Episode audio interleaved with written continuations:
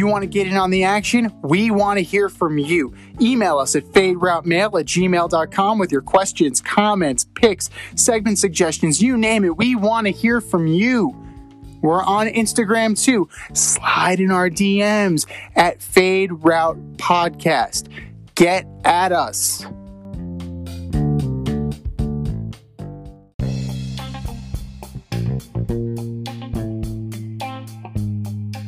Welcome to the Fade Route with D and Z. Here are your hosts, D and Z.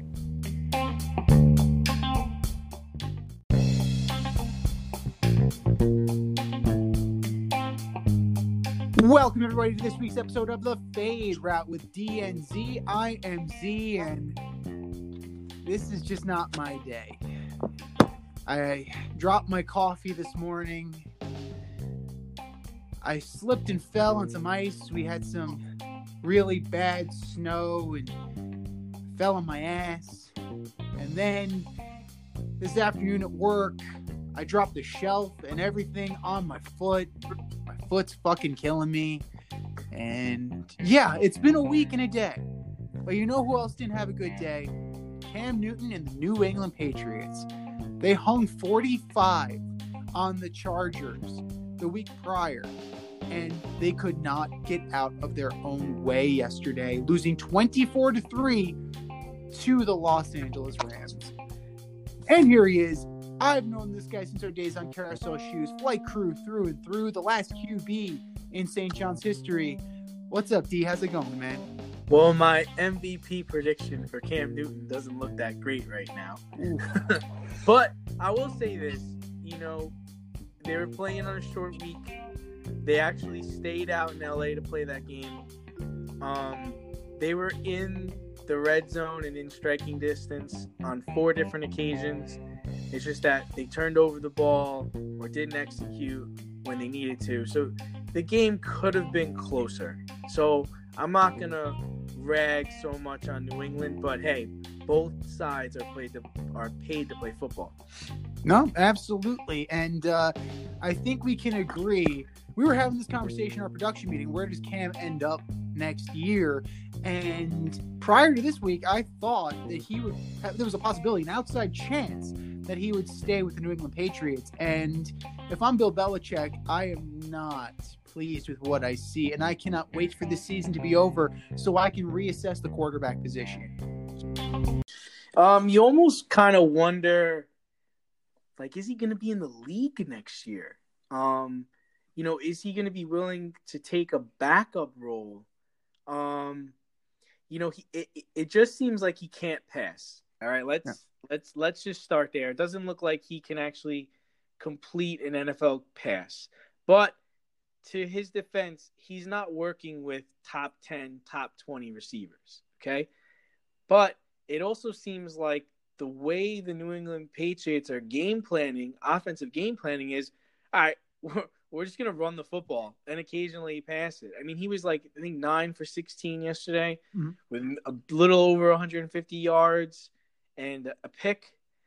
Uh, so he's not he's not doing himself any credit. Like what I'm I guess what I'm trying to say is is like if this is a one and done year in New England, he's not putting enough on his resume for another team to be like, you know what, we need this guy. Like we need Cam Newton on our team. So I think that's the problem he's running into. So if I'm him, I guess one of the things I'm saying is, is to myself is is this my last year playing football and I'm just gonna try to score a bunch of touchdowns, sneak into the playoffs and see what happens? Or am I auditioning for my future? Because if I'm auditioning for my future, I need to drop back and throw the ball more. Yeah. Um, a lot of it was performance, but a lot of the evaluation and a lot of the eyeballs were definitely on Cam Newton as far as am I willing to do this? You know, or do I still see myself as the MVP from a few years ago, the guy who took Carolina to the Super Bowl? Do I still envision myself like that way? Or am I willing to play ball? Am I willing to go into a situation and say, hey, let's get to work and go from there? And I think he's done enough to maybe not win a starting job, but compete for a starting job. And Lord knows there are going to be many, many positions available, possibly, you know, in Washington, in Atlanta, San Francisco. I mean, Jacksonville and the Jets are off the table. They have, they are going young. right. So, I mean, there's an opportunity. And, and Cam Newton, you know, he's at least earned an invite to camp. In my opinion. No, I mean we talked about it. I think we we both agreed that Washington would be intriguing. Um, clearly, Haskins is not their future. Uh, we don't think Alex Smith is going to probably stay there another year. He might be going to San Francisco. You know, he might even go to Jacksonville. Like, you know, there are other places for him. Um, but other places that might work out. You know, he he he could be a backup in Baltimore, right? I mm-hmm. mean, he could be a he could probably be a backup in Miami. I I don't I don't I'm not saying he's the worst starting quarterback in the league, but um, you know, I remember Cam at Auburn. Like I remember Cam in 2015 when he was the MVP and his team only lost one game. And that's what I thought we were going to get this year because in seeing his workout videos and in seeing how he was determined to set the league on fire, even the first three games. I mean, he looked great. I mean, against Seattle, he threw for over 300 yards. And let me tell you, when he runs the ball, he's not easy to take down. He's 11 rushing touchdowns this year, but he's not putting a good case together for him to earn another year in New England. No, that that's for sure. The, the New England ship has sailed. I think Belichick is fine with that. And I mean, there are plenty of quarterbacks available. So, you know, Belichick will have his pick, or if he decides that, you know, he's going to invest more time in Stidham, I don't personally don't see anything in Jarrett Stidham. But if Bill Belichick does see something, he wants to nourish it, you know, that's, you know, and nurture it, that that's all on him and, you know, good for you.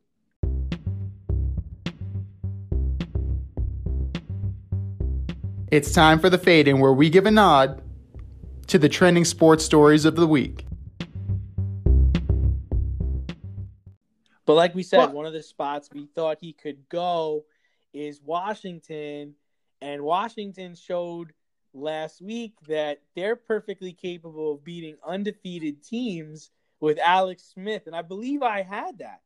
You did. You did. Hail to the football team and hail to you the Steelers were ahead and they just fell apart. They blew the lead.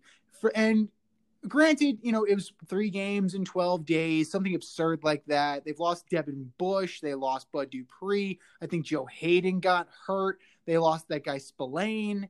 So Conner was out. Conner was out, yes. So you do have I mean Mike Tomlin is never going to make excuses, and injuries are never an, a good excuse, but they are a valid reason. And a full tilt Steeler team on regular rest, they probably don't lose to Washington, but they are victims of circumstance, unfortunately. And, um, you know, it, we both knew it was going to happen. It was a question of when. Uh, you had greater foresight than I did. I was actually going to take them to. I was going to take them to lose to the Bills, but um, which could still happen. It could very well happen. I mean, this is definitely a 13 and 3 team. It's not going to be a, you know, 15 and 1 juggernaut. Absolutely not. There are plenty of holes and, you know, those are they're, they're well documented with our podcast. You know, they throw the ball way too damn much and you know, they they got exposed by the Washington football team and Alex Smith, and credit to them. I just think I think the the the the three games in X amount of days took a toll on them, right? Because they were winning. They were winning pretty much the whole game. Yeah. It kind of started to fall apart, you know, in the second half where you got receivers dropping passes, people missing assignments, and they really couldn't run the ball effectively. And you know the the Washington football team, like I spoke about, they play defense. You know they're gonna hang in there. Um, they're not gonna, you know, um, try to throw bombs. They're just gonna rough and tough it out with you. Um, I do think the Steelers. We're gonna find out a lot about the Steelers this weekend, right? We're gonna they're going up against Buffalo Sunday night football in Buffalo. This is a big game for Buffalo. This is a big game for Pittsburgh because this year, only the one seed gets the bye. So if they want to get this bye, they're pretty much to have to win out because Kansas City doesn't, you know, doesn't look like they're losing anytime soon, and and the Steelers would seriously benefit from the bye. I will say this though, I do think Ben is playing very well. He dropped a lot of passes in perfect spots to his receivers, and they dropped it. He made a lot of calls. They, they were also without Pouncey too. You know, that's a yeah, that's right. Deal. It's the best offensive lineman. So, you know, I'm going to cut him a break, and it's also it's hard. It's hard to go undefeated. I mean, it's and especially you bring in the COVID stuff. You're losing players. You're playing on it. You know, you're playing early. You know, early or late or whatever. You know, it's it's up and down, left and right. The season is not very predictable for anyone. But, you know, we do now know that they are vulnerable. So we'll have to see what happens going forward. Absolutely. They need to they have they're still they have to play Buffalo, then they have to play Cincinnati, then they have to play the Colts, and then they gotta play the Browns. They gotta win. Really? I think they gotta win all those games if they want that first round bye. More than likely, absolutely. That that schedule is going to be murderer's row, with the exception of Cincinnati. And like we said last week, if Joe, if a healthy Joe Burrow is on that team, it's probably a different story. All of them might be murderer's row at that point.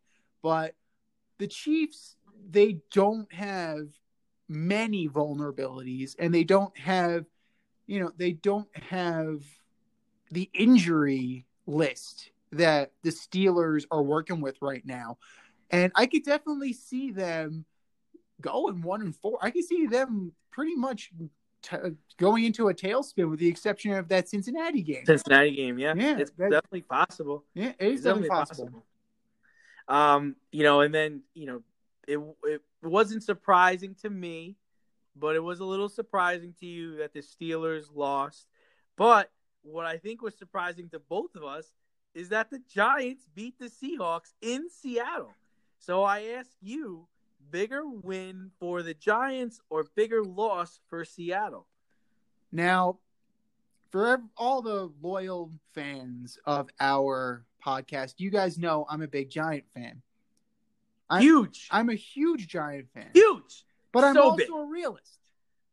I'm also a realist. So you tell me that that giant team without Daniel Jones, without Saquon Barkley, going up to Seattle. They didn't come to the Meadowlands. They went to Seattle. It was a road game.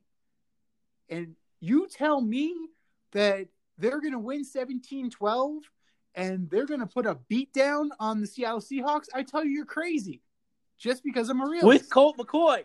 With Colt McCoy. Yes, Colt McCoy. Not, it's not like they it's not like Daniel Jones was out and Eli was captaining the ship. It was Colt the McCoy. legend, Colt McCoy, the legend. Yeah, the, one of the best QBs in uh, recent Washington football team history.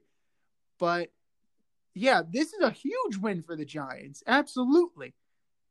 But it is well, it is know, an indictment of the Seattle Seahawks. I mean, with that team, the defense was rounding into shape. Russell Wilson, we were talking about him as MVP candidate. We both, you know, we both had the Seahawks making a significant run in the playoffs and yeah, you just you can't lose to a team that is not in your league.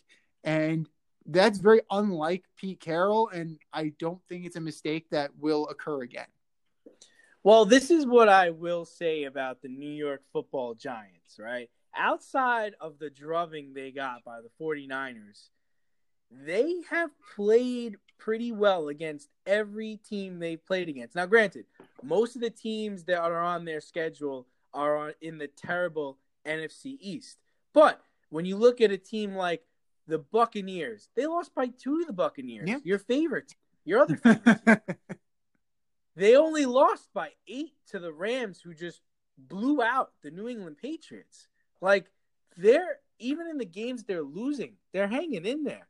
So maybe we are looking at the Giants in the wrong way. Maybe we see that Colt McCoy's the quarterback, Saquon Barkley's out, the NFC East is awful, but maybe we're looking at it wrong in that maybe the Giants are actually a decent football team because their defense, they're top, they're a top 10, top 11 defense. The Giants defense is really good, and this is a testament to coach Joe Judge. You know, you pack you could have easily packed it in when Barkley got injured. You could have packed it in when Daniel Jones went down. But he's got them buying in. And he's doing something that McAdoo never did, that Shurmur never did, and Shurmur. that Spagnuolo didn't do for the like the two games, three games that he was interim head coach. He had this team all pulling in the same direction. No diva nonsense, no no Odell, no Landon Collins, no Olivier Vernon, no people that were dividing the locker room and were just worried about getting theirs. These guys are a team and is the it is a great thing to see. Do I think that they're going to go on a run and win the Super Bowl? Absolutely not. But are they good enough to win this division? Yeah, absolutely. And you know what? They actually have the building blocks in place to be perennial contenders in this division. All that, Right. all that needs to happen is that hmm. Daniel Jones needs to fix that turnover problem. Or you just ride with Colt McCoy, right? I mean, listen, they've got four. I think they got four games left, right? They have four games left, Four games, yeah. like. And they're all winnable games. They're all winnable. They got the Cardinals this weekend. They got the Browns next weekend, and they got the Ravens, and then they finish with the Giants. So if you win three out of those four games, you could possibly win the division. But if you win all four games, I think the division is yours, and you get a home game. which is crazy at the beginning of the year. Like if you, I wouldn't buy that for a second. But seeing how they are now, seeing how they're firing on all cylinders, and you know what, I would ride with Colt McCoy. I, I would definitely do that. He Why not? Why not? Absolutely. Just You know- don't turn the ball over, and he don't turn the ball over. He's never been that kind of guy. No, absolutely. He's he his issue is that he never had the arm talent to be that next level quarterback. He was always a game manager and he was very good at it. You know, he's definitely shown flashes of that in the past. So why not? And you know how it is with hamstring injuries. It, it's not something that is yeah. a quick injury. It, it's gonna No. linger. No, Julio's out this weekend. His hamstring acted up again. It's it's not. I don't think it's worth it. No. Like you, you just think about your look. Look at how you're winning games. Like you're winning games with Gallman. You're winning games with Shepard. You're winning games with Colt McCoy. Like just eke it out. Like eke it out.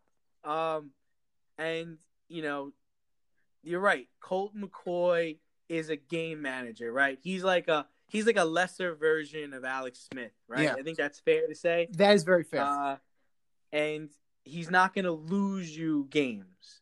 But someone who's a terrible game manager and can lose any game, Say even if they're winning with 30 seconds left in the game, is is the New York Jets, who managed to snatch defeat from the jaws of victory.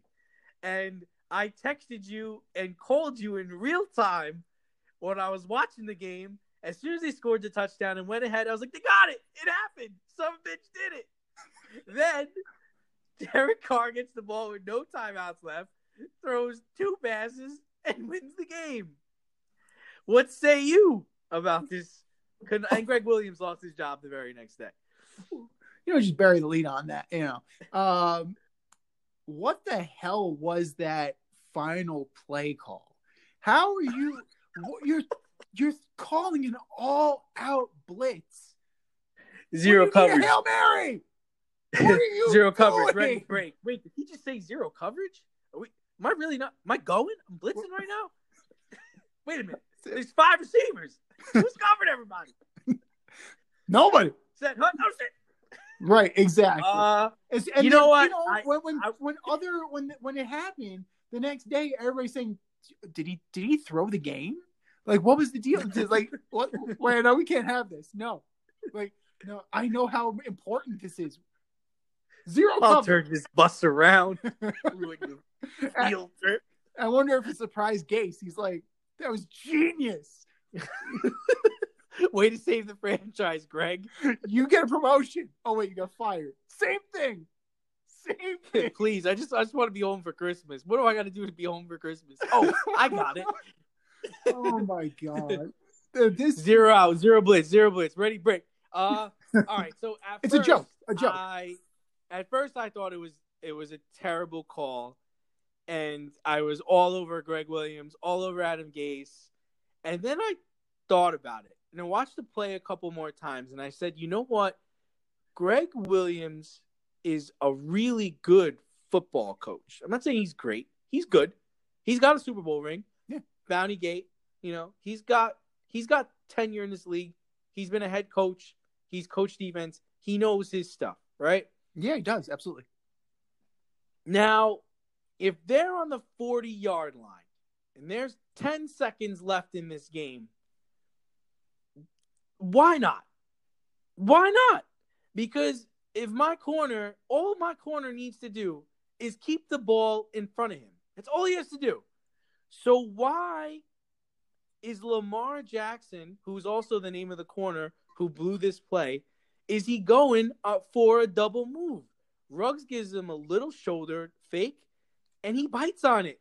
But if he if he stopped to catch the ball right there, the game is over. You should have been just backpedaling and jailbreaking as soon as the ball was hiked. So I'm not saying I'm not saying Gregg was wrong. I'm saying I'm gonna defend him in the sense where he thought he had smart football players. I'm not calling, you know, Lamar Jackson stupid. I'm just saying he thought his players understood the situation where the Raiders had to go 40 yards to score. So if I blitz everybody and everybody just covers their man, we should be fine. Because if Ruggs catches that ball not in the end zone, the game is over because they had no more timeout. They weren't going to be able to run to the line and spike the ball. So that's where I stand. It makes sense. I mean, what's Gregg Williams' nickname? Dr. Heat. This is what he does. this is what he does. He sends pressure. And you know who doesn't handle pressure very well? Derek Carr. And you know who else doesn't handle pressure very well? The Raiders offensive line that has been ravaged by COVID for most of the year. So it was a gamble. It was a calculated gamble, and gambles don't Yeah. work. But you, you know when the best time it is to to gamble like that, to try something? When you haven't won a goddamn game all year. Give it a shot. Yes. You know, Why not? you're going you're going nothing to lose nowhere. here. You're going nowhere. You might as well take a shot.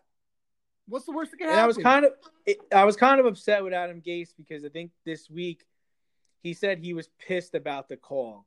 And I thought that was really low of him to say about his defensive coordinator who he was with all year.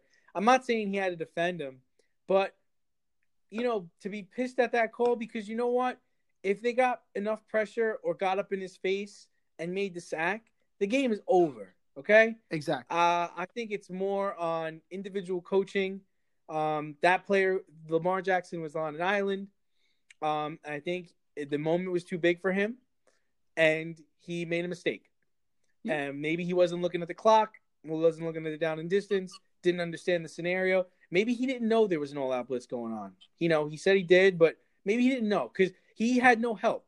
Okay, um, you you know he should have jailbroke as soon as the, as soon as the ball was hiked. Get back, keep it in front of you. You're by yourself here. There's no one coming to help. They got the pressure. Derek Carr threw a perfect pass, and Ruggs had had a lot of drops in the game, and he even fumbled once in the game. So, you know, everything has to play out perfectly. The Jets didn't help themselves, Nope.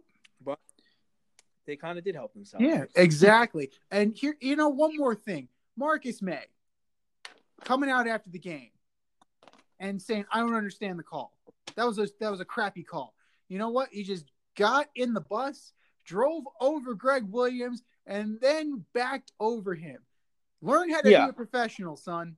Do not Eh. repeat what Jamal Adams did, unless you really Yeah. want out. Unless you want out already. Not only that, but I mean, there's only three or four games left in the season. Like, what are you firing him now for? Like, because of that play call? Right. Because you lost the 12th game? Like, what about the other games? Like, why now? So I just thought it was silly. I mean, like, just I would have kept everybody on. I, you know, maybe it was because they didn't want the heat for the rest of the season, and and put him through that. But and he's getting a paid vacation. He's getting paid. It's not like he's not getting paid. So? Whatever. And I'm pretty Um, sure he's going to get hired again. You know, Gregg Williams has Oh, yeah, he's got a definitely. reputation in the league. You know, This guy knows defense, He man. Uh, and he- there's always there's always going to be a place for coaches. There's always going to be a place for players. That goes for the NFL, and that also goes for the NBA, where a certain player, James Harden, is trying to get traded, not reporting to camp, and has given a new list of suitors who now, since Brooklyn isn't willing to pony up, he's now added the 76ers, the Heat, and the Bucks as potential places where he'd like to go because James wants to play for a contender. He doesn't think he's he thinks he's below playing for anybody else. So if you're the Rockets GM, do who do you try to trade him to? First things first. It is absolutely absurd that he has leverage in this situation or that he's considered to have leverage in the situation. James Harden is under contract. I want to reiterate that for like the millionth time. If I am the GM of the Rockets, I am taking the deal that benefits me the most. So if that's Miami, if that's Philly, if that's Sacramento, it doesn't matter. At the end of the day, I want to be rid of this guy and I just want to make my team better. It's clear that it's going to be addition by subtraction. I need to find a guy that's going to play with John Wall and put a team together. I will not tolerate um, players that think it's about them when it's about the team. And uh, we cannot make we cannot make decisions that cost the team. And then come off the sideline and it's nonchalant. No, you know what? I, I, th- this is how I believe. Okay, I'm from the old school. I believe this. I would rather play with ten people and just get penalized all the way Preach. until we got to do something else. Rather than play with 11 when I know that right now that person is not sold out to be a part of this team. Sing. It is more about them than it is about the team. Yes, sir. Cannot play with them. Cannot win with them. Testify. Cannot coach with them. Can't do it. That's it, and that's all my opinion of James Harden. Well, I mean, if I agree with you, if I'm the GM, I need to get max value. And the only teams that can give me max value, in my opinion, are the 76ers, the Brooklyn Nets, and the Miami Heat. And preferably the Nets. From the Nets, I can get draft picks. I can get people like Spencer Dinwiddie. I can get Landry Shamet. I can get Caris LeVert. Like I can get players that can play with John Wall and Boogie Cousins because all I'm looking to do is compete now. The chances of us going to the championship with Russell without Russell Westbrook and you know without Clint Capela and and without pretty much you know a, a, a veteran coach are gone. Like we're not competing with the Lakers, we're not competing with the Bucks, we're not competing with any of these teams. Like what we need to do is just try to put on a good show and start to rebuild the franchise. And we can't do that with James Harden, who doesn't want to be there. So I'm gonna try to get him onto the Nets or try to get him onto the Heat or the 76ers. In that order. That would be my phone calls. I think the 76ers would probably give you pro I mean, in terms of landing spot for him, he's going to take the least amount of heat just because there's already so much bullshit going on in Philly. I, I don't think and, and you just added Doc Rivers. So there's a lot there already. So I think it'll just be one more meatball on the plate. Same thing for the Nets. I I think Kyrie and Kevin Durant and the rotating coaches and Steve Nash, who already has no respect, does not have the respect of his locker room. Like that's another thing. Just one more meatball on the plate. Where the where it might be the best fit in terms of culture is the place that I don't want him anywhere near, and that's the Miami Heat. I don't. Uh, the only reason, the only way I would want him on the Miami Heat is for him to mouth off at Jimmy Butler and for Jimmy Butler to take a swing at. Like that's the only. That's what would excite me about him being on the Miami Heat.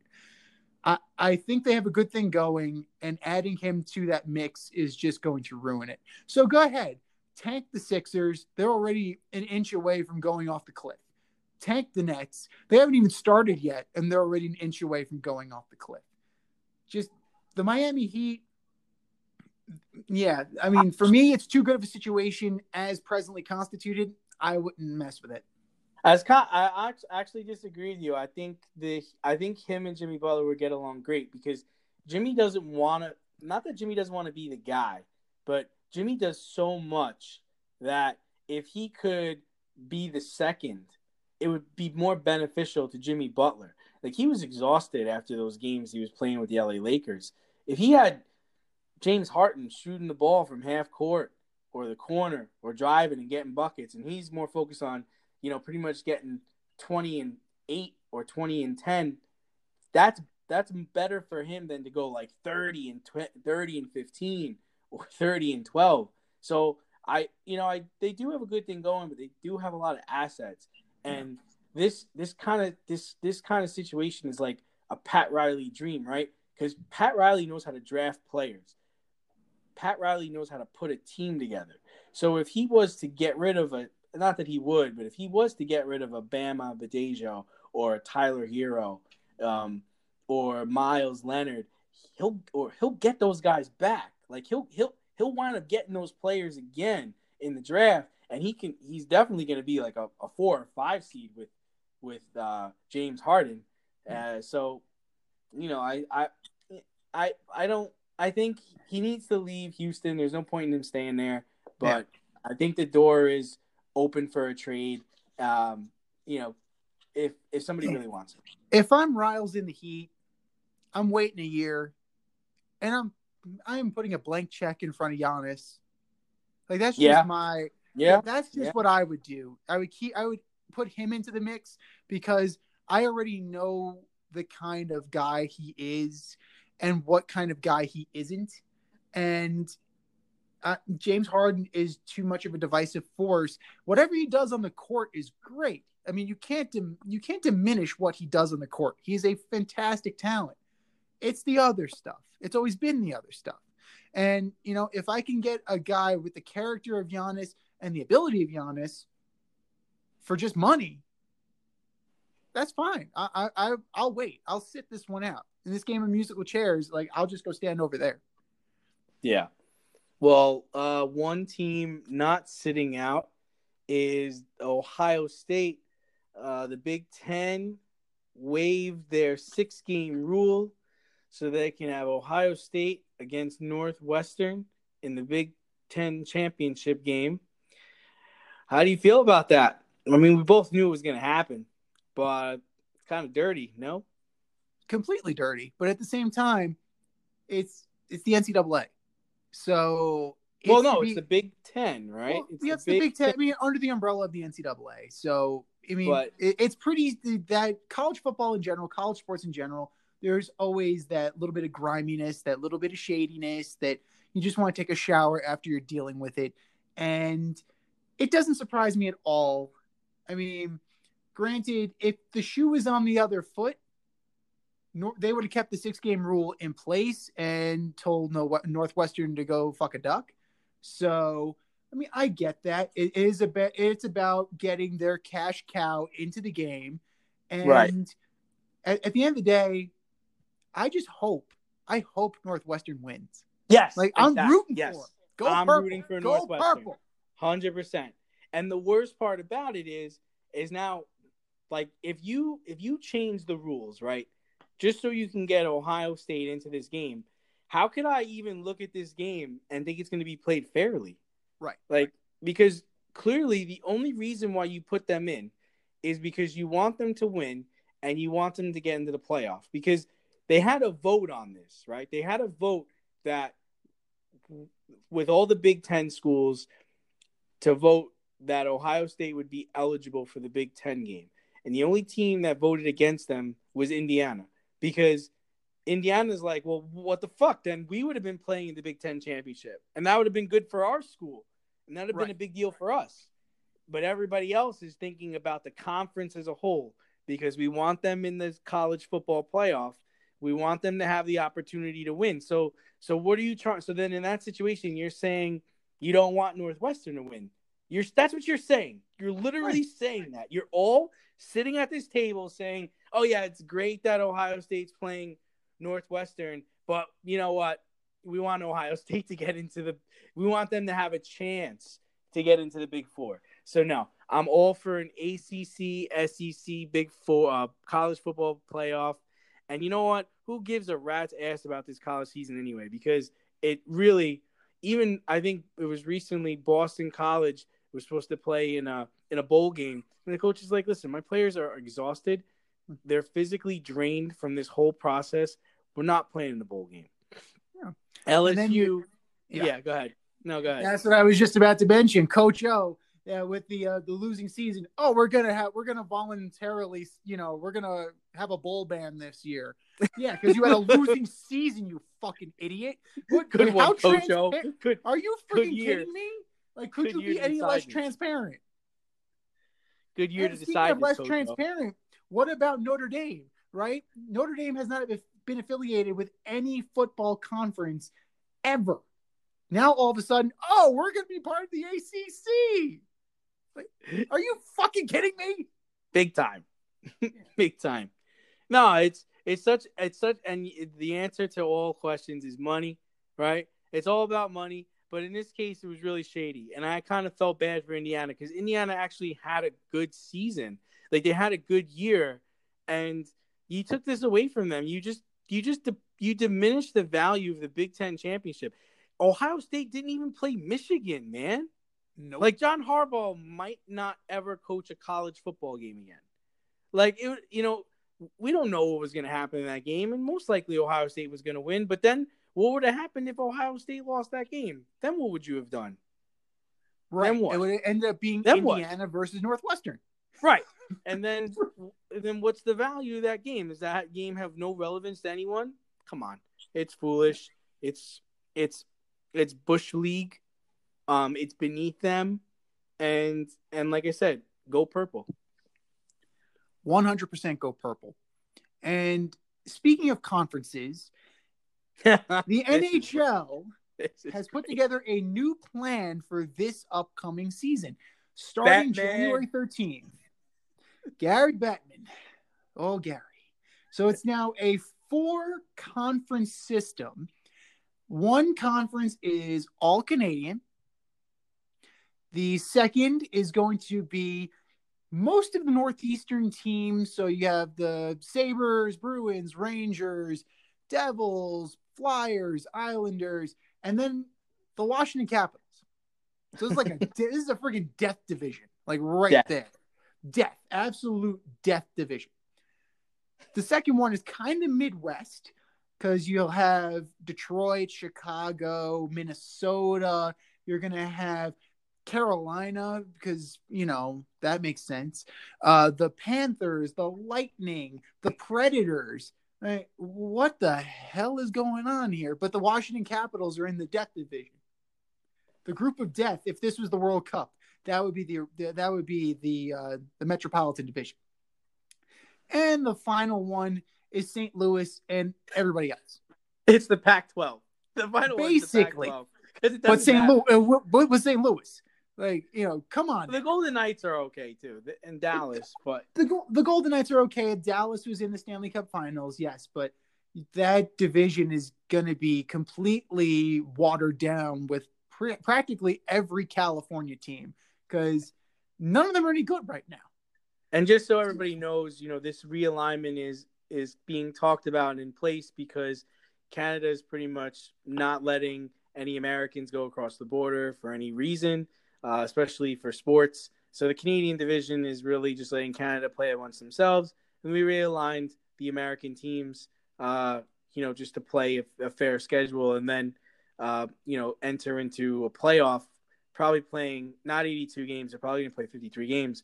Now the first, Yeah, I think time 56 at- was on the table. yeah, 56 games. Now, the first time I looked at this, I thought the same thing as you. Is this, this is totally unfair. I mean, the teams in the East are going to murder each other, like like Philly, uh, Pittsburgh, uh, the the Rangers, the, the Devils, and the Islanders. They're all going to kill each other. And then you got you got the the Canadian division. It's like this is like real hockey. You got the Flames, the Oilers, the Canadiens, and then the other two, like the Central and the West, they're they're just soft.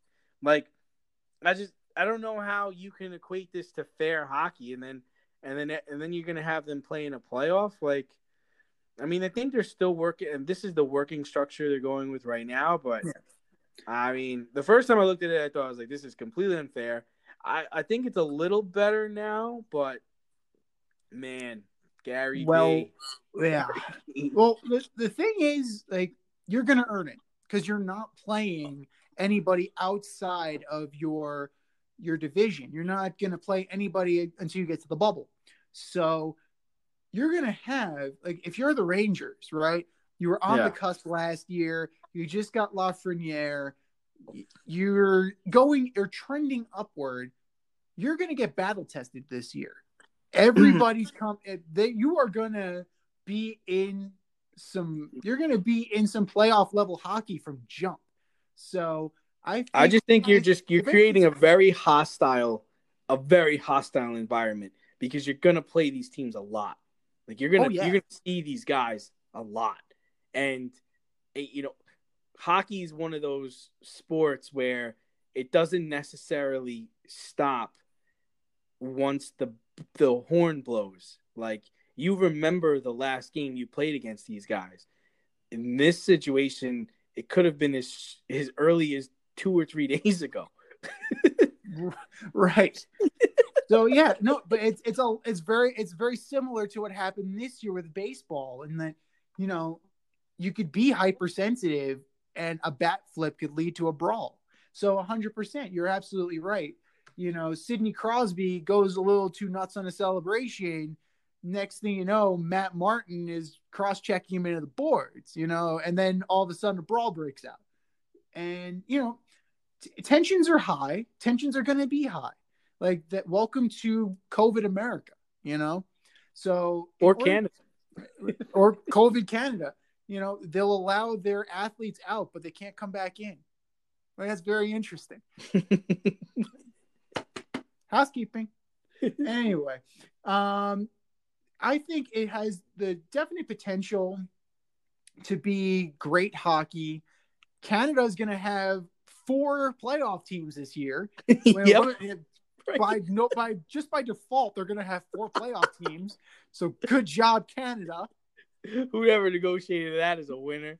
That is awesome Buffalo should have been like, "Yo, we'll go play in Canada. We'll we're right. We'll go play there. It's right over the border. We'll play." Lo- logistically logistically right boston and buffalo make more sense up there if you're going to put washington in because then you just put carolina in and call it a day so well, i mean clearly i mean there was some gerrymandering not to go full steve kornacki on you but there was certainly some gerrymandering going on hell even detroit could have fit up there because detroit's right across the border yeah. so, you Yeah. know, but you know, Justin Trudeau doesn't want Americans, uh, American teams coming in. So I guess that means the Blue Jays are going to be back in Buffalo this year. I mean, we're just kind of breaking that a little bit early. Bullshit or no shit? We're going to debunk this week's most controversial sports topics right now. It is now time for the riveting game that you love so much bullshit or no shit. You know the rules. We give a topic and we say a statement. We either think it's bullshit or it's going to happen and it's no shit. Number one, bullshit or no shit. the Falcons will trade Julio Jones this offseason. What say you? Yeah, I'm gonna go no shit on this one. Um, you know, it's it, it's it's unbelievable. He's actually been in the, the league for ten years. He's number one in receiving yards for the franchise, but it looks like a rebuild is in their short future here. Um, he's a seven-time Pro Bowler, two-time All-Pro. He's 31 years old, but he's got two years left on his contract with an option for a third. You think about a team like the Rams, think about a team like the Raiders. They're gonna what they would take a flyer on Julio Jones for two years. What about Aaron Rodgers? You imagine Julio and and uh, Davante playing together because you know they didn't make a move for Fuller this year, which it was a smart one. What if they made a move for for Julio Jones? Or how about we even talked about this Baltimore? Baltimore needs a receiver, better Desperately. big dude. He could play in that North. He could play North football. So yeah, I'm gonna have to go no shit on this one. I think that whole team is gonna be broken up this after the season. I concur. The Falcons are going nowhere fast. Raheem Morris has done a marvelous job. Raheem. Raheem.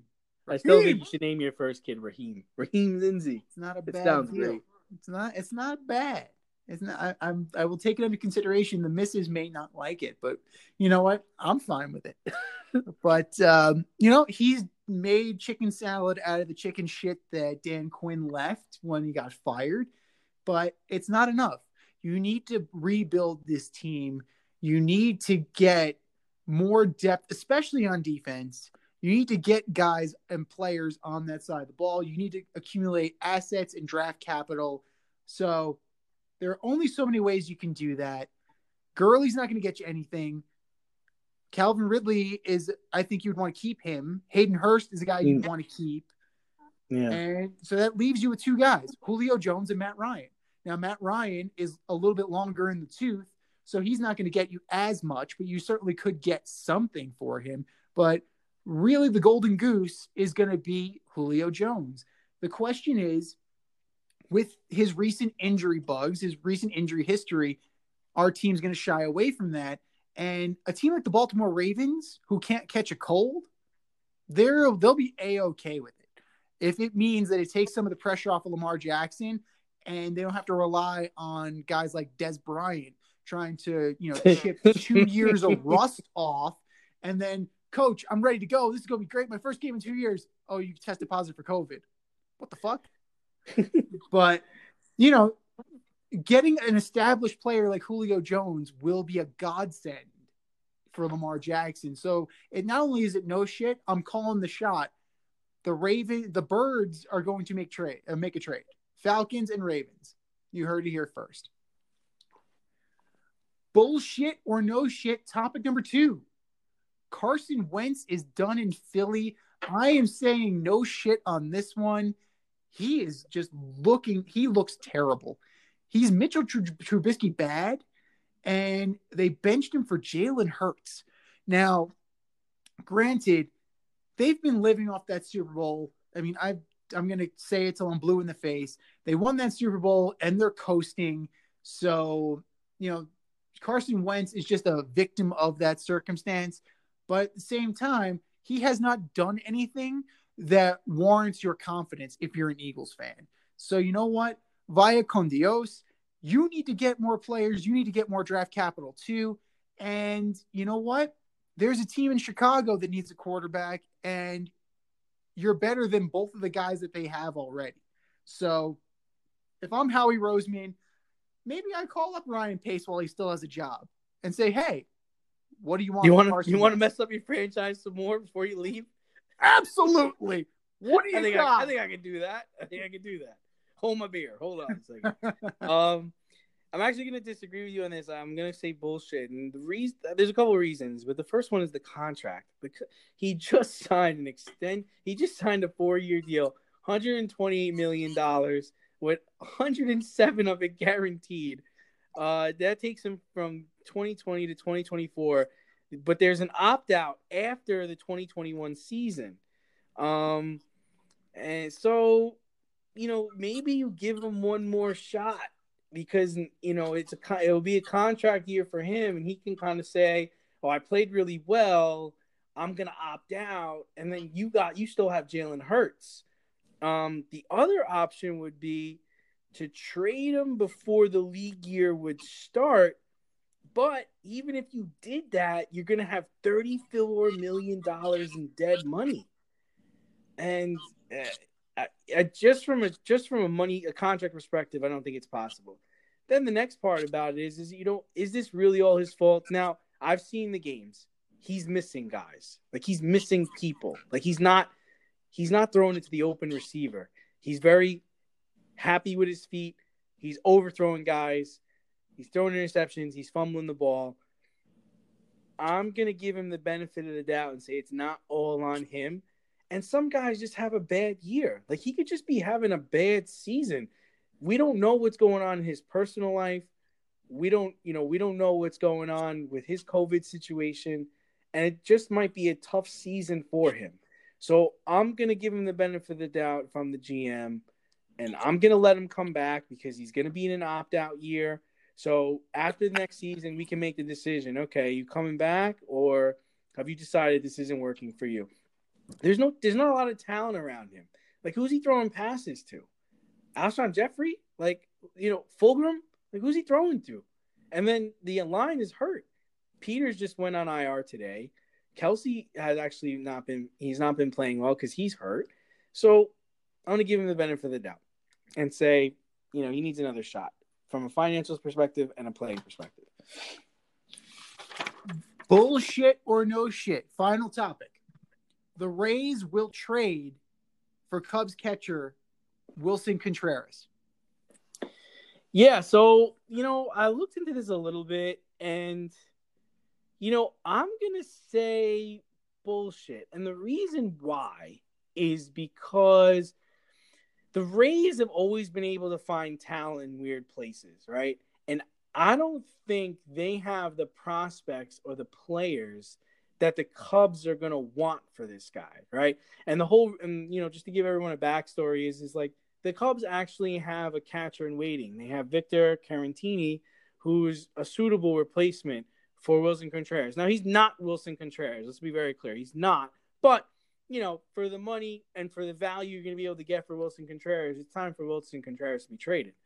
Um, I just think that you got a guy like Realmuto out there, possibly, and you know, you've proven you can win games with Mike Zunino as your catcher. Like, and I believe Mike Zunino is a free agent. You can go get him back again if you wanted, or you can try and sign, you know, another guy. I don't think you necessarily need to make this move. I'm going to go no shit on this one. I think that, well, from a Cubs perspective, they're cutting costs, so they're they're attempting to cut costs. Right. So Lester is gone. They're floating the idea of trading both Kris Bryant and Willson Contreras, not in the same deal. Although, if you could pull that off, it, it's it's going to be like a Padres level deal where you're gonna. I'm gonna need your top five prospects and probably a ready guy. So, and AJ Preller might do that because he's crazy.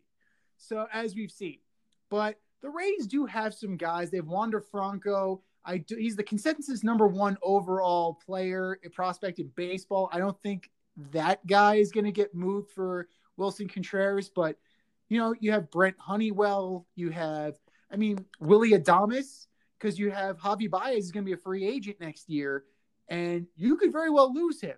So maybe Maybe you just take somebody off of the Rays roster already. And like you said, they can find talent in other places. And maybe Willie Adames is just a pawn that you sacrifice to get a player of Willson Contreras' uh, uh, his caliber. So, you know, I don't put it past them. It's within their own possibility. And I think it's just time for them to pull the trigger on something.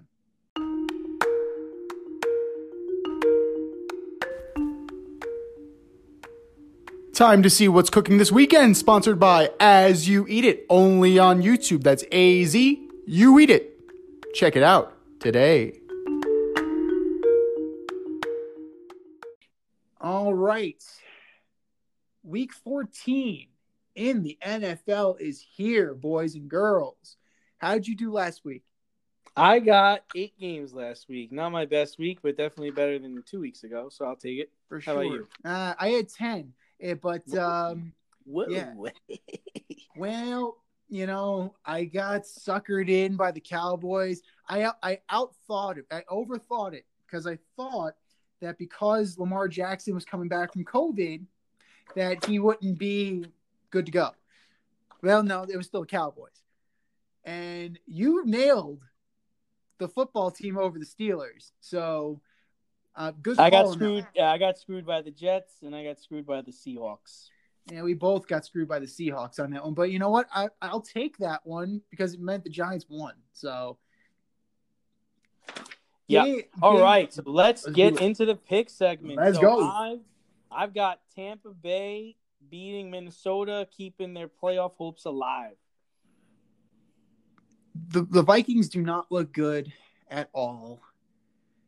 The Buccaneers are coming off the bye, so they're rested. They're fresh. Yeah, Tampa Bay is going to take this game. Mm, and I'm gonna take your New York Giants to keep the winning going and beat the Arizona Cardinals. It's the game of competitive agreement because I am taking the New York Giants, my New York Giants, to stymie Kyler Murray. That defense is for real. James Bradberry is going to hold down DeAndre Hopkins, and Colt McCoy is just going to do enough to win. Graham Gano, six field goals. We're going to call it six field goals for Graham Gano. So you're telling me I need to pick him up in fantasy? All right, I gotta do that right after this call. One of Um, the best kickers in the league. All right, now I've got the upset alert. I've got the Miami Dolphins beating the Kansas City Chiefs. They put defense down in South Beach, They do play defense in South Beach. You are absolutely right on that one. and when they can't play defense, they fight you. That's what happened. That's what happened last week.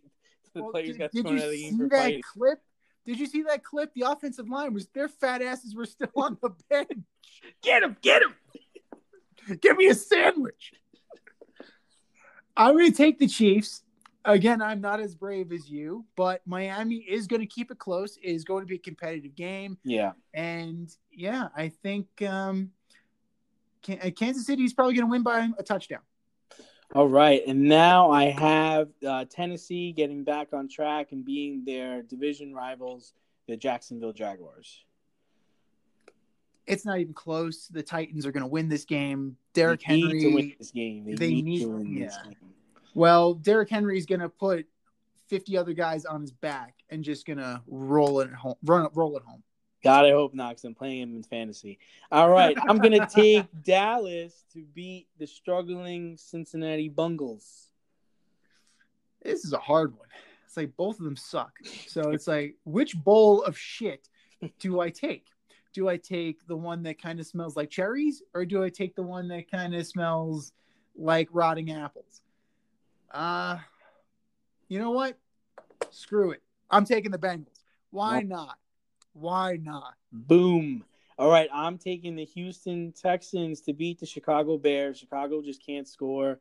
Houston actually looked really good last week um, in, a, in a tight game uh, with the um, with the Colts. So I, I I think they pull it off this weekend and beat Chicago. I can't in good conscience pick the Bears. Matt Nagy doesn't know what he's doing. Trubisky sucks. You know, ever since they got rid of Bill O'Brien, Deshaun Watson's been playing better. That team Yeah. in general has been playing better. Romeo, So- man, Romeo, Romeo gets guys to play well. It's it's a shame he's not going to be able to keep that job. He's That's like the thing. He's like 80 too. He's like he's old. I know, but at the same time, look what he's done. You know, Yeah. you got guys like Fangio who can't do jack shit, but then you got a guy like Romeo Crennel.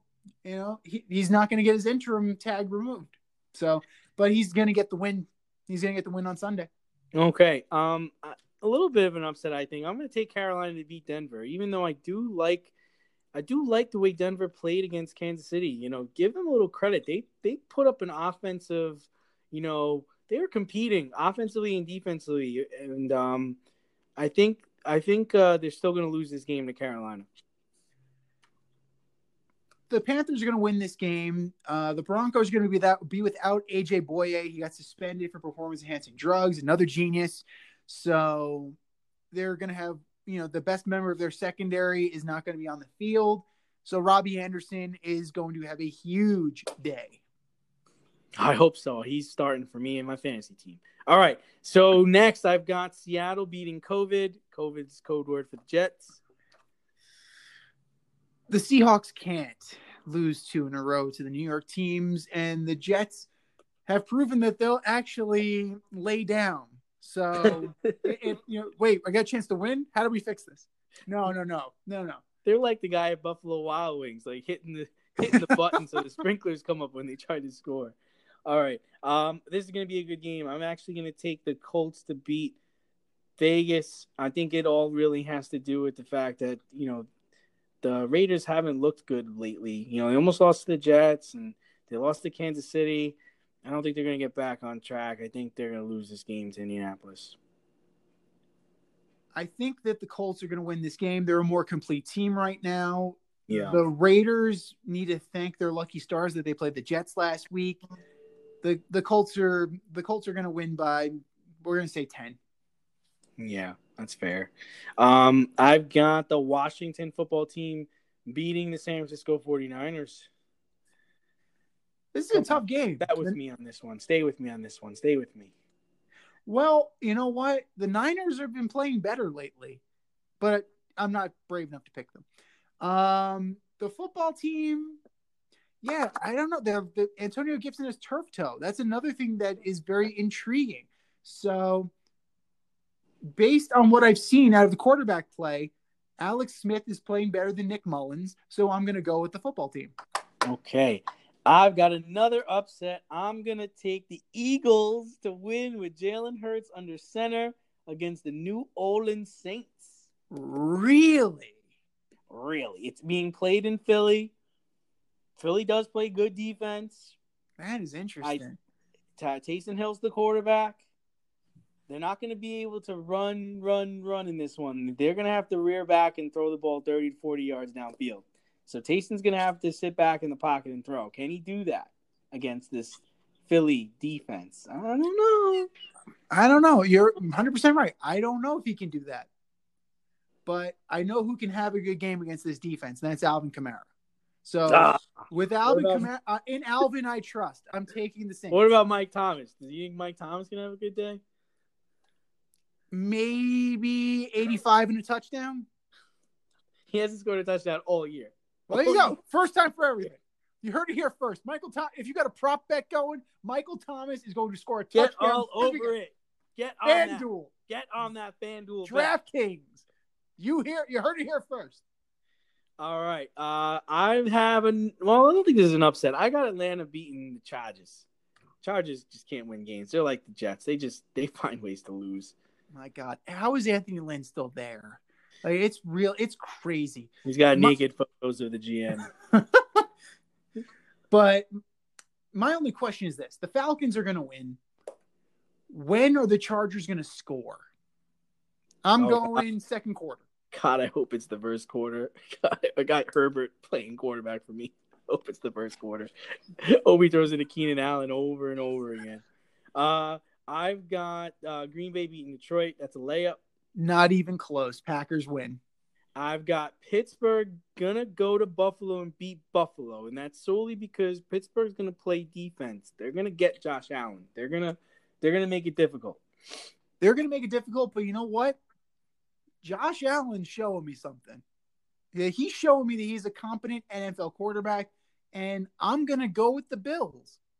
Two in a row for the Steelers. Going I actually down. think I actually think the Buffalo Bills might have the best chance of beating the Kansas City Chiefs if they were to face them in the playoffs because Kansas City averages like 31 points a game, and you're gonna have to get into a shootout with them, and I think Buffalo can do it. I think Buffalo can do it. Well, Um, I, I also like their secondary too with Micah Hyde and Tre'Davious White. They can definitely. They may not be able to catch Tyreek Hill, but they'll be able to. They'll be able to play defense against them. They're gonna be able to hang in there. They're gonna take some blows, but they're gonna. Mean, he can he can run all over the place. He can throw. They throw a lot. Like they throw more on first down than the Kansas City Chiefs do. Yeah. and I believe they average somewhere in the same amount of points a game they do. So I think these are all very possible things. And the last game I think we have is I got Baltimore beating Cleveland, which will be a is a big game because Cleveland Cleveland got to show who show that they're not a bullshit eight and three or bullshit nine and three. They got to come in and win this game. We're gonna see what happens right there. God help me. God help me. You taking the trash show? I'm taking the Cleveland You're Browns. taking the trash show. I believe taking them. Uh, they find. I'm not saying they want me over, but I do not like how Baltimore's playing right now. So you know what? The two-headed running monster, Myles Garrett. The Browns plays decent defense. Baker Mayfield just has to get the fuck out of the way. Go make another Get out commercial. way. Get out Go- the way. Move, Baker.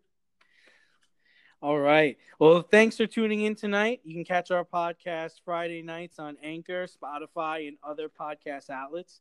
Um, until next time, stay faded, everybody.